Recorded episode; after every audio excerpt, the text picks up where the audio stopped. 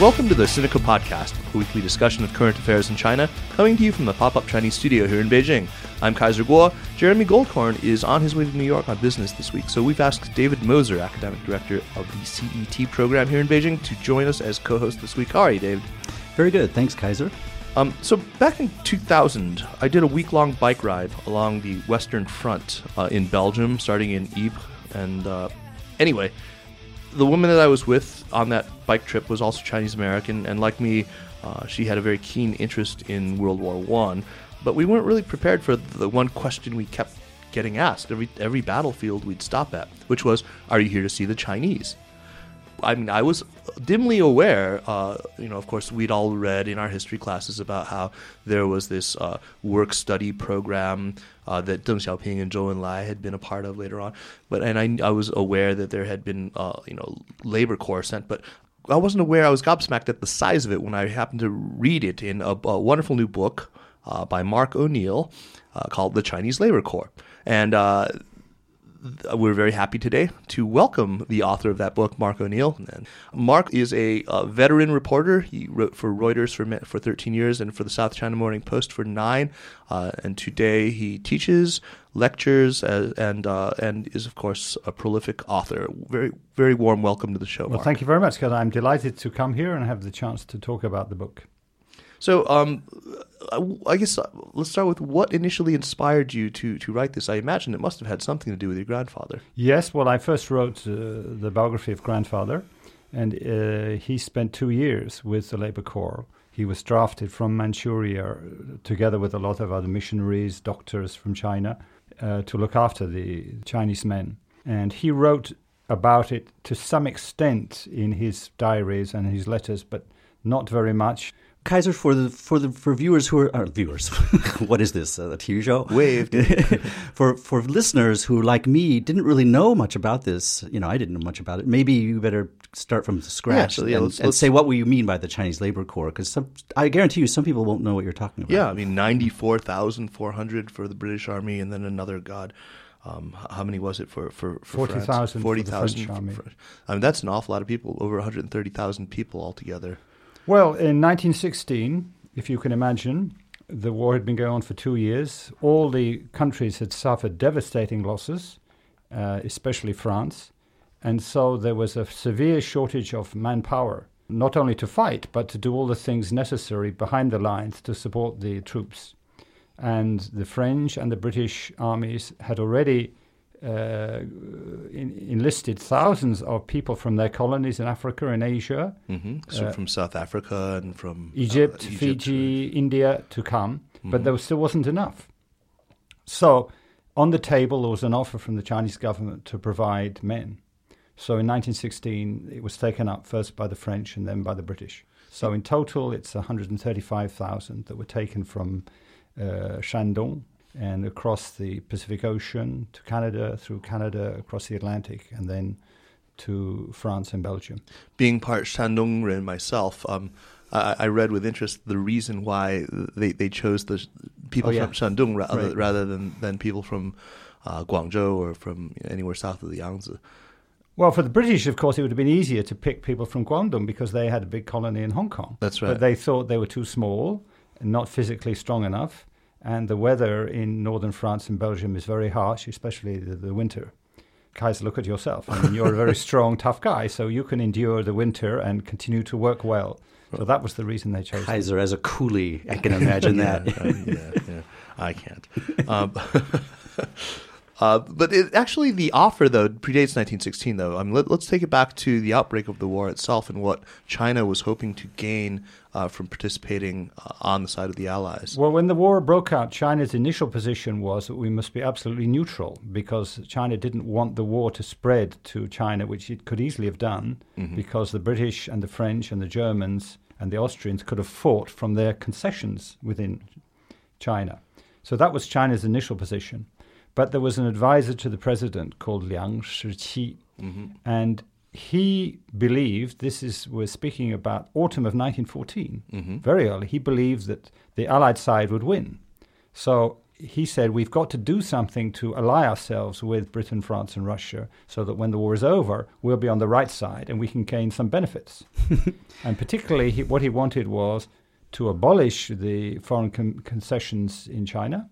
Extraterritorial. Yes, abolish the privileges for foreigners and uh, get either a reduction or an abolition of the Boxer indemnity, Mm-hmm. which was this enormous payment that China was having to make. Right, which was still something like uh, $36 billion in modern terms, right? Yes, and it was to be absolutely paid between huge. 1900 and 1939. Mm-hmm. So this was the idea of Mr. Liang. So he he uh, sold this idea to the president, and they agreed. Yuan Shikai at the time. So the the offer was on the table. We'll we'll we'll send you men, either as soldiers or as workers. Now the British and the French armies considered the Chinese not to be good soldiers, so they weren't interested in that. hmm And they Bri- Britain was an ally of Japan, and Japan opposed China's active participation in the war because they didn't want China to be on the victor's side at the end. Right. But they had their they had well of course their own concessions in in you know Dalian for example. Right. But also they had their eye on German pro- territory. Well, they- they didn't wait. They declared war on Germany very, very quickly. They gave the Germans an ultimatum to give up the Shandong concession. Germany didn't give it up. So the Japanese, with British help, invaded the concession and conquered it. it's a little piece of history that probably not many people are aware of. No. And by November 1914, the Japanese occupied the, the concession. So, yeah, China also wanted that back. So by 1916, the losses in Europe were so enormous that France first and then Britain agreed and they started the recruitment. So how did Germany react as when when when they started conscripting people in uh, especially when the French started to conscript Chinese uh, laborers? What was the German reaction? Well, was officially, a- they protested. They said, You are neutral in the war. You cannot supply people. It's like supplying a soldier. That's what they said. It's Mm-hmm, like supplying a soldier. Then on the ground, they did a lot of uh, publicity. They handed out leaflets outside the recruiting stations saying, The British and the French are deceiving you. You will be on the front line. You will be killed by uh, bombs, by artillery. Uh, it's extremely dangerous. They're saying you will not take part in the war, but you will. You're being deceived. and Don't as go. It, as it turns out, that's exactly what happened. In the case is of true. That is true. That's, uh, But uh, both the British and the, the French used this uh, uh, pretends that it wasn't the government recruitment. They both had these private companies which hired the people. right. But actually, it was government recruitment with the, the agreement of the Chinese government. Um, l- let's talk about the um, um, the sinking of the Athos in, in, in February of, of, of 1917. Um, Germany actually sent U-boats uh, after transport ships they knew were carrying uh, corvée laborers. Is that correct? Well, not just corvée laborer. In, Jan- in, in, in January of that year, the German, German government announced we will have warfare on Allied shipping. Mm-hmm. So whether it's from America or in the Mediterranean, they would attack it. So the Lusitania, right? Uh, Yes, so it was a it, it was a dreadful mistake. I mean, they could have sunk the British ships, but they, by uh, shimpi, uh, shooting that ship, they brought America into the war. fortunately, the Aramis and the uh, Porthos were left. afloat. But for this reason, they had to change the route then. Uh, to, Yes, to so the, the, front, quickest Western route, front. of course, is through Indian Ocean, Suez Canal, Mediterranean, and then you arrive in Marseille. That would Right. be the quickest route. But after the sinking of the Athos, they changed the route, and it became much longer, and it had to go over the Pacific through Canada, across the Atlantic, and then into like over Britain and France. over three months, uh, which is an arduous uh, trip. right, crossing two Cro- oceans like, and, and a continent. You know, one of the great things about your book actually is some of these vivid details. I mean, you can get caught up in the macro aspects, but I mean, can you talk a little bit about uh, the the process they had to go through, where they were they were uh, you know shaved and uh, uh, deloused, and then the the packed into the. I mean, it was very disturbing actually because they were packed into these ships, almost like it was reminiscent of the of the slave trade right. from from West Africa, and then once they got in Canada, they were shipped across in uh, Cattle in, in cars. cattle cars, and they were not allowed to even get out of the. So again, it was reminiscent of the of the Holocaust. Of the- Blackened windows. Yes, I mean this. Can you you know talk a little bit about Well, this? And, and uh, al- also, by the way, these are people who speak uh, Shandong dialect, different dialects, with a few ragtag whatever missionaries who spoke. You know, people that didn't have good Chinese were in charge of explaining to them what was happening. Your It's a- grandfather accepted. yeah, your grandmother accepted. Yeah, Well, you see, f- Britain and France and Canada didn't want Germany to know what they were doing. And the Canadian government didn't want the Canadian population to know what they were doing. They were already chafing because of Chinese immigration. Yes, the because the time, Canadian population was anti immigration by Chinese. there, there were already a significant number of Chinese there as immigrants, which was a surprise to me too, even at that time. But But, there they didn't want a- any more laborers there. There was a head tax. There was a significant head tax on any Chinese migrants. So, what the Canadians wanted to do was, as if it had, it never happened. You see, they didn't want the, their people to know that it happened. So they had very severe censorship. No Canadian media could speak about these people. Mm-hmm. So the idea was, if you can imagine it, they arrive on the west coast, and they leave from the east coast without anybody knowing and without anything happening. so this, as you've already mentioned, calls for very extreme measures. You have to detain them. You have to take them secretly from the, the, the port to the train station. You have to put them in, in, in carriages with blackened windows. And across Canada, they couldn't get out anywhere. They had to stu- be stuck in their carriages. And the, the guards guarding them couldn't speak about what they were doing. And uh, as you say, the conditions for the men were very severe. And you're, you're quite right. I mean, they were not treated. They were not treated as the Canadians would have tr- treated white people. No. Mm-hmm.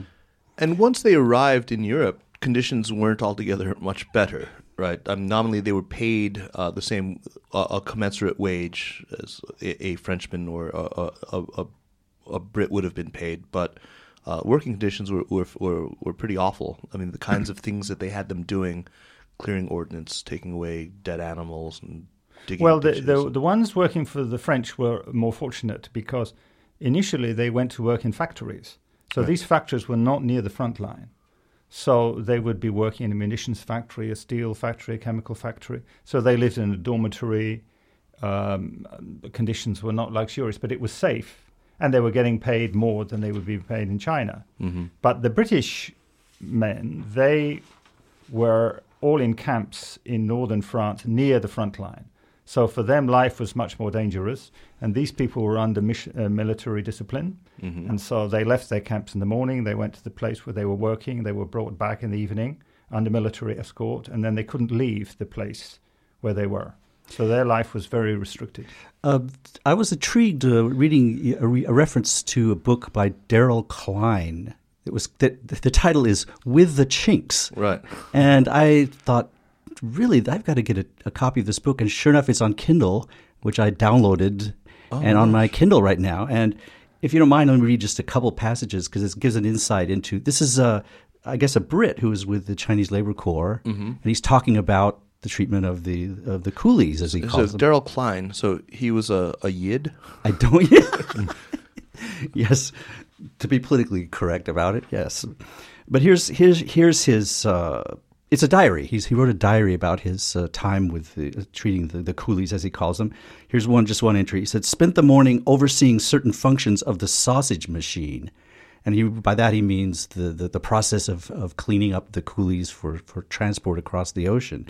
He says, number one, the hair cutting function. Number two, the cleansing function. And he says, these are midway functions of a process which turns an ordinary, uninviting workaday coolie into a clean, well clothed, and smartly active human being.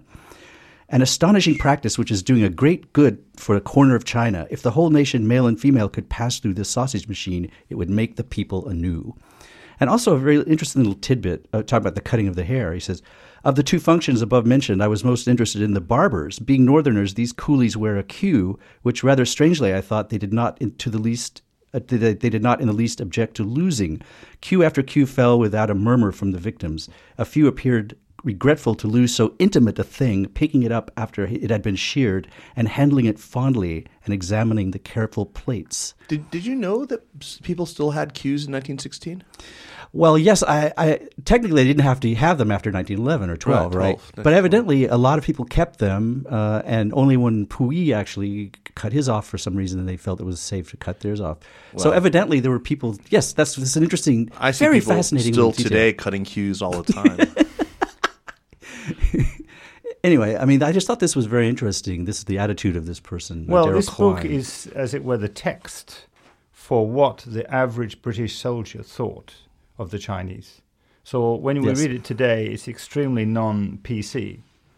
But actually, in terms of history, it's very valuable because it's what the majority of the soldiers who handled the workers in China, in Canada, or in northern France would have thought and would have would have said. Now, if you, we spoke to a grandfather or those kind of people, of course, their answer would be quite different. But they were a small minority. yeah. Right. So I think the the book is very good because it gives you a feeling of how they would be treated and regarded by the average By British ordinary soldier. Yeah, that's soldier, right. precisely what's fascinating about it. Um, there were other sources that you drew on as well um, that were contemporary sources or sources that were, were later, um, including a few Chinese books uh, written in 2009 and 2010, interviews of, of, of descendants of them, of, of many of, of the, the Chinese labor corps. Um, what, what were some of the other ways that you went about reporting this, that you, you did your research? Well, um, uh, first I want to mention a, a scholar in Shandong called Zheng Yan, Mm-hmm. and he was the one who went to the villages and interviewed descendants of the the workers. He's at Shandong Daxue, right? Yes, Yeah. and he's just he yesterday sent me an email saying he's got a doctorate at Chinese University in Hong Kong, so he's going to be moving there, and I'm very happy for him Oh, because this is a very good piece of research work which he did. Which uh, uh, I mean, I couldn't do it. Uh, you know, to go to, to a large number of villages in, in Shandong, find the, the descendants, and Mm, then yeah. uh, get them to talk to me. So that was a very useful piece of, uh, of research. Um, then um, in Ypres, there's an excellent museum called In Flanders Field. I've been there. Yes, it's yes, a beautiful it's museum. excellent, and they were extremely helpful, and they gave me a lot of materials, um, uh, which which I've I've used in the book. Um, David, have you been to that museum? It's No. it's really worth going No. to. There's there's one. I mean, the, some dramatic stuff like uh, you you go uh, and th- there's this whole section on gas, and you have read in a sort of contemporary voice Wilfred Owen's famous poem. Oh. You know, uh, Right. Dulce et decorum est. Uh, it's it's a great museum. This one I was. well, I'd like to make a plug for that museum. I think if people are interested in World War One, and they have the opportunity to go to Flanders, uh, you know, during this year, they should go there. I think they will have a very uh, instructive visit. Absolutely, Ypres is quite close to Lille, Mm. uh, and so I mean it, it's a very quick. It's maybe two hours from Paris by by train, so it's very very worth visiting. Um, let me uh, go on. I mean, uh, talk, talk to me about more of the research that you were able to do. So you you, you, spoke, you actually visited uh, museums in and and cemeteries as well. Uh, no, I'm afraid I, I, I should have visited the cemeteries, but our time in France was not enough. Oh, I see. But what we did do was uh, we went in, in Paris to try to find the descendants of those who stayed behind, Mm. And that's not so difficult. And as you know, the the Chinese uh, community in France now is very large, and in Paris it's extremely significant, and they have a lot of businesses and they have associations. So we went to see them, and what they said was that the French government was very um, uh, declined to acknowledge what the Chinese did for, for, for decades, Mm. and they were angry about that. So only in recent years has there been a uh, plaque put up in a park. There's a plaque on the side of an N- NSCF building. And now there is a ceremony every Qingming in the main Chinese cemetery in in northern France. Qingming is grave sweeping festival in, in where the Chinese ambassador will attend, the French military will attend, the French government will attend. But I'm afraid to say, because I'm sure you hear this from many speakers, but that's because China now is a very big country with a huge foreign exchange reserves. I mean, it's a Right. you know, Exactly. so the reason France has changed attitude is not because it's recognized the contribution of the workers. It's because, like everybody else, they want to curry favor with China. But Hmm. at least it, this is the proper recognition that's now been given. the uh, the workers themselves uh, even at the time, certainly did not feel that their contribution was being recognized, and in fact, felt that working conditions were so extreme that they had been sold essentially a false hmm. bill of goods, that they were being exposed to very, very dangerous working conditions, regular bombings from the Germans, working much closer to the front lines, especially in the CLC. And there were quite a number of, of, of incidents of uprising. They were not docile. They they did not just sort of take this lying down.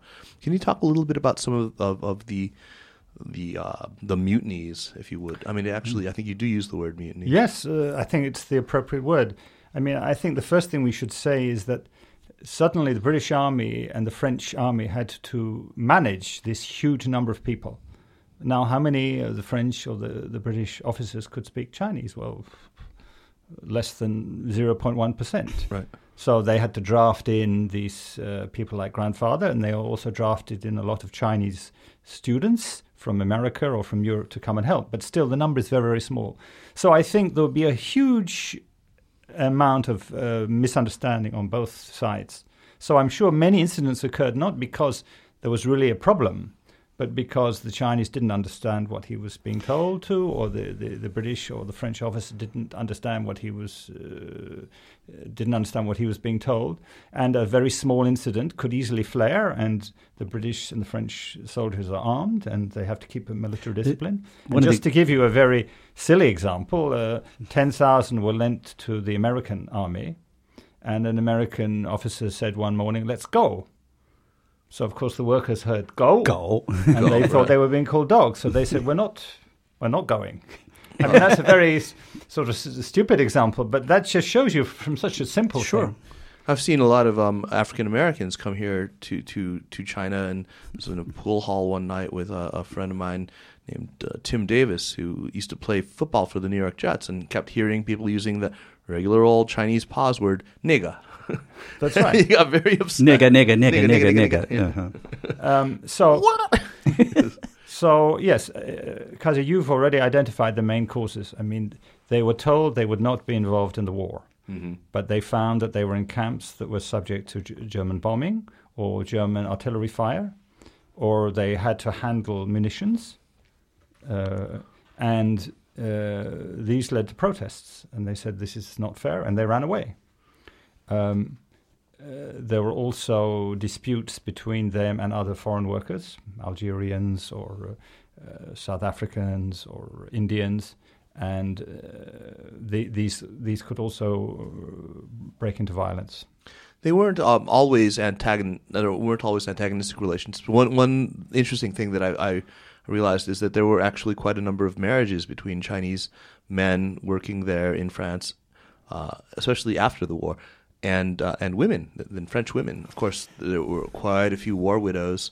And um, Yeah, it was that was a sense. statistic I thought was astounding that, that you said the war killed 1.7 million people, which and virtually all of the men of marriageable age. Right. And so here you had uh, Chinese workers between the age of what, 20 and 20 and 20, 40 20, maybe, yeah. 20 and maybe younger than that, who were young and healthy, and these French women, and they worked together, and they began to, uh, you know, romances sparked, and sometimes babies resulted, and the French government didn't know what to do about that, right? Well, the, the, the, the ones under the British Army, they were held in these camps, so they weren't allowed out. Right. But the ones who were working for the French, especially those who were not in the camps but working in the factories, their life was much easier. So they were living in dormitories near the factories. and they had Sunday off. and- Yes, uh, and they could go to the local town. And uh, in the factory, there would be very few French men because they were all in the army. So their colleagues in the factories would, would include many French women. And as you mentioned, uh, the French men were, were killed, or they came back from the war, but they were handicapped, or they were traumatized psychologically.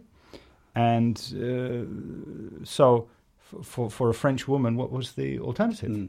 So yes, there were were, were not we shouldn't say hundreds of romances, but there were many romances, and some of them led to marriages. But as you mentioned, the official attitude was against it because the French government, like the British government, was racist, and they didn't want mixed race um, children, and the French men were also against it because uh, sort of why are we fighting the war? I mean, we're fighting the war uh, in order to give our women to the to the foreigners. Um, so there were several cases where uh, the the Chinese man and, and the French woman were going to marry, and then the, the French government shipped the man to, to, to Marseille to put him on a boat, and then he, he escaped and came back. And this one man, this happened three times, but he managed to escape and got married, and it, they had a regular marriage after that. Another incident where a, a woman tried to stow away on a vessel, right, wrapped in a blanket, and she was discovered and then sent home, and they never saw each other again.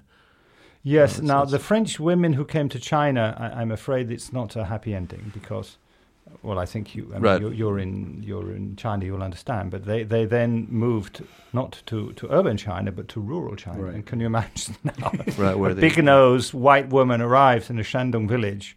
What would the parents of the man think? What would the brothers and sisters? Even nowadays, that what wouldn't work. so much less back then. Days, so. I, I, I think those didn't work, and the women, after a certain amount of time, had to go back to France. For me, one of the most interesting aspects of the book was the discussion of the, the work study movement. Mm-hmm. Um, and I, I, didn't know them. There were some real luminaries involved in it. Um, you introduced us to a fascinating character by the name of Li Shizeng. Um, I, I, don't know. I don't know, know the characters. I, I only see the pinyin in front of me. Uh, he was in Paris from 1902. Uh, he was apparently a biologist who studied at the Pasteur Institute and uh, he got very much involved. He was a Tongmenghui member, uh, you know, which was the progenitor of the Kuomintang, uh, presumably involved in, in radical politics before the, the, the, the Xinhai Revolution, and then afterward, uh, during the war, apparently was was quite involved in in helping to educate uh, a lot of the, the, the, workers who would come over in, in pushing literacy. He's a fascinating character. How did you stumble on? on yeah, I mean, him? I think th- these Chinese intellectuals are really the most inspiring characters in the book. Yeah, I thought so too. Because they, they, for them, the workers really meant a great deal. This man, Mr. Li, he was an idealist. He wanted to reform and change China. Mm-hmm. So he thought that to do that, we must cure Chinese of uh, opium, drinking, and gambling. Right. He said, as long as they have these three curses, China will never advance. So he saw the, the, the workers in France as like a perfect opportunity mm. to, to, to, to explain his causes because these people were detached from their communities, they were away from home, they were a, a bit of a loss, and uh, he wanted to preach to them. So the French government asked him to set up schools. So he set up schools. They asked him to to publish a magazine, which he did and uh, to spread his ideals and to raise the quality of the Chinese workers. So he and the people working with him, they greatly helped them because they helped them to learn to read. They helped them to understand what what's going on in Europe, why what, what the war was about. It meant that when they came back, they, they were much improved men from when they had left. So I think Mr. Li is a very inspiring figure. Another familiar name popped up when, when I was reading this, and I think David and I are both fans of Lin Yutang. Lin Yutang, I, yeah, Lin Yutang uh, sort of uh, left his doctorate degrees uh, yeah, prematurely anyway, to right. paused it anyway to go to work for, for the for the work study organization, right? Well, he is also inspiring because he had, as you say, this very good career in, ahead of him. But uh, for, I suppose, patriotic reasons, he goes to France. But I'm sure he learned more from working with the workers than he would have done if he'd stayed in the library, studying for his PhD. And I think the workers changed these intellectuals because Chinese intellectuals traditionally never met workers or farmers. They lived in a very isolated world. Mm-hmm, mm-hmm. and they were transformed by meeting these people a kind of an exciting, uh, strange social experiment. and they, they, this whole thing is must have been for them as Chinese a, an amazing sort of opportunity. But it, it's so so so strange. We sort of give uh, Ai Weiwei all this credit for having this art project where he sent how many. Uh, uh, Chinese uh, workers to Germany, to some town in Germany. Do you remember? You know what I'm talking about? I, am not familiar with this. You don't know this? No. Oh, it's uh, he, Ai, Ai Weiwei did a conceptual art project called I can't remember the name of it right now. I'm not an Ai Weiwei expert, but called Fairy Tale or something. And he paid for uh, something like I don't know how many, hundred just migrant workers or something from somewhere to go to this city in Germany. And he, he, you know, got their visas and everything, and had these people living there as a sort of a conceptual art project. And I thought of that uh, as I was reading the book a little bit, and thought you know, I wonder if he realized that, that it already had been done and it was much more interesting during World War One to do it. Well, we must mention in this context uh, another intellectual called James Yen. Absolutely. And he Oh, yeah. was even more inspiring because the, the workers really changed his life. I mean, after working with them, doing much what Mr. Li did, he decided not to become a diplomat or a businessman or a banker, which he could easily have done, but he did, decided to, to do rural education. So he came back to China and he started to set up uh, uh, reading schools all over China. And then after 49, uh, you know, he left, but he continued the work and did it in other countries. So he he spoke of them in almost I can say religious terms. He said, um, "I learned more from them than they learned from me, and I learned that the only difference between them and me is that I had the chance. Right. I mean, they are as equal to me, but just I, due to my family and my birth, I had a chance that they didn't have. I mean, it also must have been very encouraging for these people. I mean, you, you cite a lot of, of literacy statistics before and after um, the numbers of newspapers that were being read. That's that's marvelous. I mean, they, they really did um, in, in a, a, a few short years. These are contract periods of three to five years. Right? They they were able to learn to read and write in, in, in Yes. quite large numbers. Right? Um, uh, Went back to their villages, changed men. Absolutely. Um, but I, I mean, I, I, I, I, I, I think we have to say the, the number of people doing this was not very many. hmm Um, I mean, my, my grandfather and the other missionaries, they assisted the men as much as they could. They wrote letters for them. They provided sort of spiritual counseling for them. Uh, they put on shows for them. But I think the number, like Mr. Li or James Yen or Lin Yutang, uh, who engaged as deeply with them, was uh, not so many. So uh, the number of men who benefited from them would not would be nowhere near uh, the total.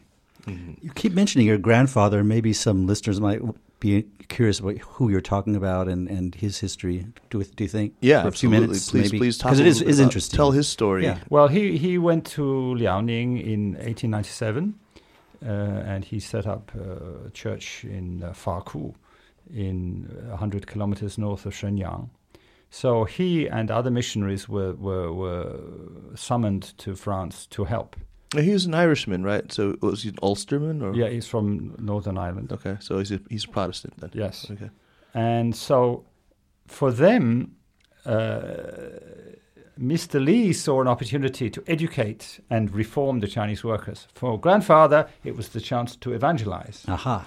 because he saw them as uh, they're not with their families, they're not in their familiar environment, they're rather at a loss. hmm they're in this very traumatic situation in a world they don't really understand. They're under danger. So, uh, in this situation, they are very happy to hear a preacher speak to them. Perhaps if they were at home in their village, they, they wouldn't have time for that. So, uh, my grandfather and the other missionaries looked at them rather in this, in this light. But also as a, as a pastoral work. For instance, funerals. Who is to conduct the funerals? Ah. who is to visit the Chinese who are sick in the hospital, Hmm. who are to visit the Chinese who lost their mind. I'm afraid some of them lost their mind, so they Mhm. also needed to be visited. So he also did that. And they had in, in hospitals dedicated to the Chinese workers, right? Or at least. Uh, Well, the British uh, did a very good job in this respect. They built the largest Chinese hospital in the world in northern France. All the major staff would be Chinese speaking. So the doctors would be uh, mostly foreigners, but some Chinese, and the nurses would be Chinese. and the quality of care is the same as in hospitals for the British soldiers. So it's quite ironic that this, the largest Chinese hospital in the world, is in France and not in China. My God. Um, let's talk a little bit about what effect uh, this all ended up having. Uh, China entered this, uh, entered into this uh, with the, the idea that it would put them in a better position when the war finally came to an end. And after it did finally end in 1918 and the Versailles Conference kicked off, China was, of course, woefully disappointed. I mean, it was they felt completely betrayed uh, for all the noble talk about Wilson's 14 points. Uh, they felt like they had been completely sold down the river, uh, and that that um, they had they had uh, bled for nothing. Can you talk a little bit about what happened at Versailles? Well, the Versailles terms were decided by three countries Britain, France, and United States. And as you mentioned, President Wilson uh, announced these very uh, idealistic objectives for the war. But when it came down to it, the three countries wanted their own strategic objectives. They were not interested in bringing justice or equality to colonies or, or a country like China. So um, the first question was, what do we do with the German concession in Shandong? Do we uh, give it to China or do we leave the Japanese there? So, of course, justice says you give it to China because China fought on the side of the Allies.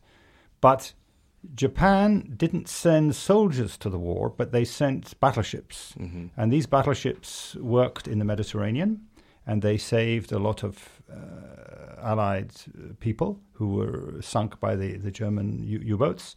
And one Japanese destroyer was sunk by the, the Japanese, by the Germans. So, in military terms, Japan contributed more than China. Mm-hmm. But in a wider sense, as you say, the Chinese contributed much more than the Japanese. But at Versailles, the British and the French said, we, we, we, we want to keep Japan on our side. So, in the balance between them, we favor Japan. And we should also say that the Chinese government of the time was very much in debt. And it, it had made agreements with Japan which the workers didn't know about. In fact, the Chinese public didn't know about. In fact, even the diplomats, the Chinese diplomats of Versailles, didn't know about. So. We're talking about so uh, in 1916, Yuan Shikai is dead, mm. and he's essentially s- succeeded by Duan Qirui here, and so it's the Qirui government that makes these concessions. Yes, and uh, you know the Chinese government needs money. Japan has money, and they give some they give rights to Japan in, in Shandong so there was a legal basis for giving Shandong to Japan. But in, in terms, as you say, of natural justice or the contribution in the war, it should have been given to China. Mm. And another thing we must remember is if we're giving the Japanese concession to China, well, how about the British concession or the French concession mm. or the American concession? Why, why should the, the, foreigners keep those? So there was also a sense of that China is a subject country. And mm. so um, then the question of the Boxer indemnity um, it is the same. I mean, justice would say that they should reduce the indemnity, reduce the interest rate, or abolish it. Mm-hmm. I mean, give China some credit for what it had done, mm. but they didn't do anything. At least the Americans did pump some of that money back into China. They uh, actually, later. yeah, they, they yeah. didn't. They, they, they, took the entirety of the Boxer indemnity. Basically, and, after and, that, right, right. So, uh, and, and the result we have Peking, Peking Union, Union Hospital, yeah, right. medical college, right. Um, so I, I mean, I, I, want to give you this very good quote, which is by um, Kang Youwei, mm-hmm. and this was in 1917 when China was deciding whether or not to enter the war officially. Mm-hmm. And Kang said, "Don't enter it because you'll get well, you'll get nothing. You will be tricked by the, the, the, the winners." But he was overruled. So his quote in 1917 was. There is no such thing as an army of righteousness which will come to the assistance of weak nations. Wow. How prescient. Yeah. Wow. And, and, that, wow. I think, is the best summary of to answer your question. That hmm. uh, yeah, in the end, China got nothing for its participation. What's one of the great historical what ifs? I mean, if that if, if they, the betrayal at Versailles hadn't happened, hmm. there wouldn't have been a May Fourth movement. If there hadn't been, been a May Fourth movement, there, there may not have been, been, a communist, communist party. party. Right. Uh, yeah. R- really, very, very interesting. But speaking of the Communist Party, um, in the aftermath, of course, um, now there's there's a fairly established community of Chinese in this work study program in, in France, and two very big luminaries of the Chinese Communist Party end up there. Uh, Zhou Enlai, Zhou Enlai, of course, and and, and Deng Xiaoping. What, what did France do to these two?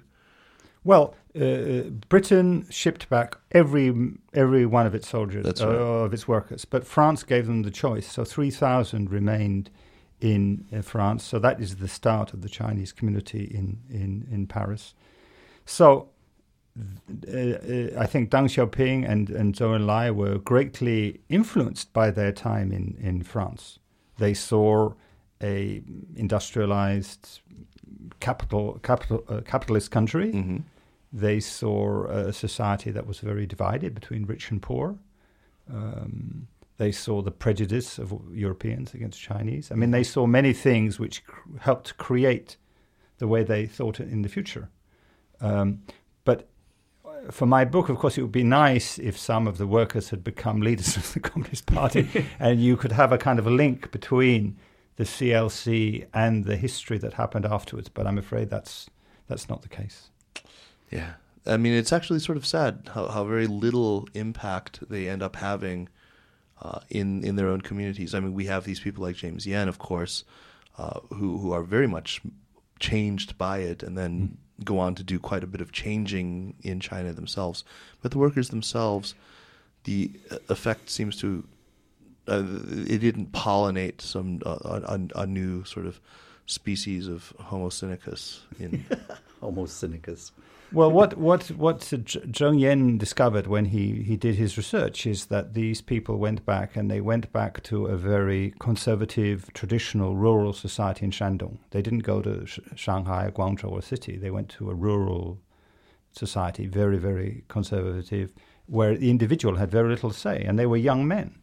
So in in the traditional Chinese family, they were at the bottom of the totem pole. Now they had more money than the other members, but they were expected to share it with uh, with the other members. So they didn't set up. Well, uh, a few set up schools or factories, but mostly the money was distributed, away, distributed, gambled away, smoked or yes. away. Right. And then many, of course, were traumatized by what had happened to them. What we'd now call, yeah. And PTSD. so they were not able to, to, to resume a normal life. And uh, like my own father, he was in World War II. I mean, they didn't speak about what had happened to them. Um, so, uh, yes, it's very sad that that such a powerful experience didn't have a good outcome. The book is called The Chinese Labor Corps. Uh, by Mark O'Neill, and I highly recommend any of you pick it up. Uh, it's it's a very quick read. It's only about 130 pages long, and it's a very very enjoyable book. I uh, I, I, I, think it's a unexplored bit of China that uh, I encourage you all to uh, to to to take a, look at. Um, Sorry, have, can I just say sure, one more absolutely. thing? Uh, there's going to be another book about the Chinese workers who went to Russia. Oh, really? And more than 200,000 went to Russia. To fight on the Eastern Front? Uh, uh, no. Well, they weren't supposed or not to, to, fight, but not to fight, not to, fight, to work but, on uh, Some like of them in, joined like the Red Bolshevik Army, right? Like in, in, in Europe, many of them ended up fight, not fighting, but on the Eastern Front. But their story is just as dramatic. So let me give you the title of it From the Tsar's Railway to the Red Army The Experience of Chinese Laborers in Russia During the First World War and Bolshevik Revolution. So th- this is a, a, book of similar length, also published by Penguin, available on Kindle first. Not out yet, but please look out for it in Absolutely, one or two yeah, months' time. Sure will.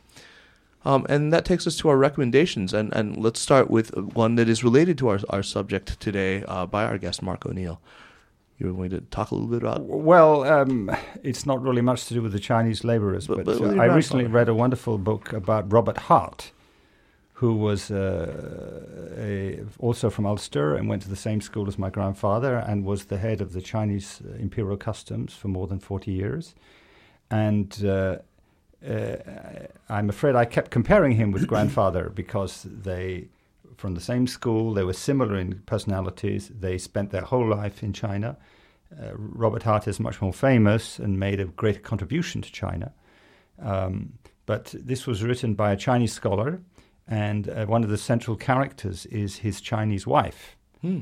with whom he had three children. He was married before, though. Is that right? Well, uh, officially, he's not. She wasn't the wife. I mean, she, what's the term? I mean, concubine, mistress. mistress? yes, uh, Ernai. Ernai. Ernai. Yes, Ernai. Well, but then later, they didn't have that term back then. As he was going up in his career, of course, he had to have a white wife. So he goes back to Ulster. He's introduced to a lady. They get married. She comes to Beijing. She also has children, but she doesn't like Beijing because of the sandstorms, the heat in the summer. I mean, you know the story. And so she went. She went home. So the, the last years of his life, he lived in this enormous house in Beijing, as befits the head of the customs, and there was nobody in it except for him and his servants. And he pined for this Chinese lady. But because of the, the, the conventions of the time, uh, they mm. couldn't be united. And because it's a Chinese scholar writing this book, he's writing it very much through the eye of this lady. Has it been translated in English? Yes, yes, yes. And, and the title of it, do you have handy? I think it's Robert Hart's a biography. I think. I'm sorry. Okay. I'll- Anyway, what's Sounds your recommendation? Yeah. Uh, so Kaiser, I know you're going to be interviewing Jonathan Fenby I am soon, next week. and it, it just I didn't know that until the last podcast, but I had actually been reading his two two of his books, so I thought I would recommend him to the audience. Very good. And why do I keep saying audience? It's like listeners, right? Oh, sure. Uh, well, the latest one is "Will China Dominate the 21st Century?" which is What I'm going to be what you're going to be talking about, which is not it- which is not just a rehash of the uh, Martin Jacques uh, "When China Rules the World" or anything like that, but it's it's interesting or a rejoinder to it. or or a rejoinder to it. And then the other book, which is uh, both of these books are good, I think. It, it's called Tiger Head Snake Tails, Right. which is a translation of the Chinese expression uh, "hu to shou wei," right? Um, both books are are very interesting. Uh, they're filled with statistics, which I o- often think modern China, especially the problems that China is having, you can almost tell the whole story with just raw statistics. You know, because it has to do with large numbers of population, and these books do that. I mean, they talk about the you know the, the sheer number of people, uh, you know, cigarette smokers, or people learning English, or people pi- trying to learn the piano, and they're and they're they're more than most major world countries. So, so it's a great. They're both good books to get you a statistical intuition for So modern China. I- I've been I've been reading Fenby's latest book uh, in anticipation of interviewing him, and I mean, really, do we do? Does does anyone think that that China is going to dominate the 21st century? I mean, is it a commonplace assumption on the part of anyone except for the sort of extreme declinists in America, the, the same people who who already believe that the Chinese economy is more powerful than America? Anyway, I, I, I but you will- don't know how to sell books. See, Right, I, I don't. That's why I'm not in that business. But I, I will. I will proffer argument. Um, Yeah. Anyway, uh, speaking of reading, I, I, um, I'm an avid reader. I think we all, um, everyone who listens to this podcast is probably also uh, a, a real devourer of text. Uh, this morning, I, I saw on Facebook that uh, that uh, um, a fellow by the name of Lorenzo Theoni, who's a, a, a brainiac, a techie friend of my younger brother's, had posted something about a new app um, that's called Spritz. It's not out yet, but there was there was uh, a little sample of it, and what it does is it streams words at you one at a time, and it it balances them so that there's there's, there's the focal point of every word. Uh, at which you, you know your eye should rest comfortably. So uh, when you're reading, your eyes don't need to actually dart around a page. They don't need to, to scan back and forth. They don't need they don't have sort of peripheral information being taken in. You just have white space around a single word with a red one of its letters rendered in red, so that you keep your eye focused there. And I find you know in the, the sample that they gave that you could read very comfortably at, at speeds of 500 or more words a minute. Uh, and then I, I somebody posted after I put put that up a link to a, a hacker um, by I think his name is Rich Jones, who had created and get this within 15 minutes of hearing about this, he he decided to make an open source version of this uh, called OpenSpritz, which he he says. It, it's a free speed reading bookmarklet. So all you need to do is go to that website, uh, which we will have uh, on it. You can you can actually just just do a search for Open Spritz, S P R I T Z, and you'll find it. Um, and uh, you'll you'll be able to just just drag and drop a little button into your bookmark uh, toolbar when you're on an, uh, a, a, a, you know a long form uh, website, say Aeon, which I've been reading quite a bit on. Uh, you just click on uh, Open Spritz this, and you click on the, the, the number of words per second up to like a thousand plus words per 2nd I'm not per second, well per minute, and it'll just kick in. It'll start. It'll extract the actual article itself. On some, you'll have to actually uh, select the text that you want it to to to present to you, and you can just sit there and read. It's like it's a a, a, a, a very easy experience. It's it's a, a bit like watching television or listening to music. It's you sort of sit back, and um, I, I find I can eat, comfortably read at six or seven hundred words a, a, a, a minute now, uh, which is much faster than the maybe 150, 200 that I would read normally.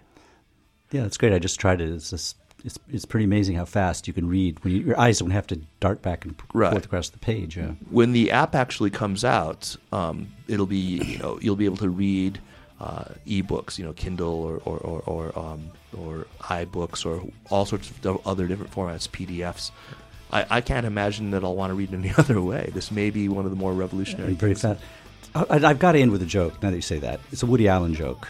He said, "said I, I took a course in speed reading. It's great. The other day I read War and Peace in three minutes. It's about Russia." Retention's pretty good. Very good. Well, on that, on behalf of Jeremy, I, I s- see you next week. David, thanks for coming. Yeah, my pleasure. Thank you very much for inviting Mark, me. Mark, thank you so much for coming. It's been a delight. And uh, we look forward to talking to you about your future literary endeavors. Take care. Bye bye.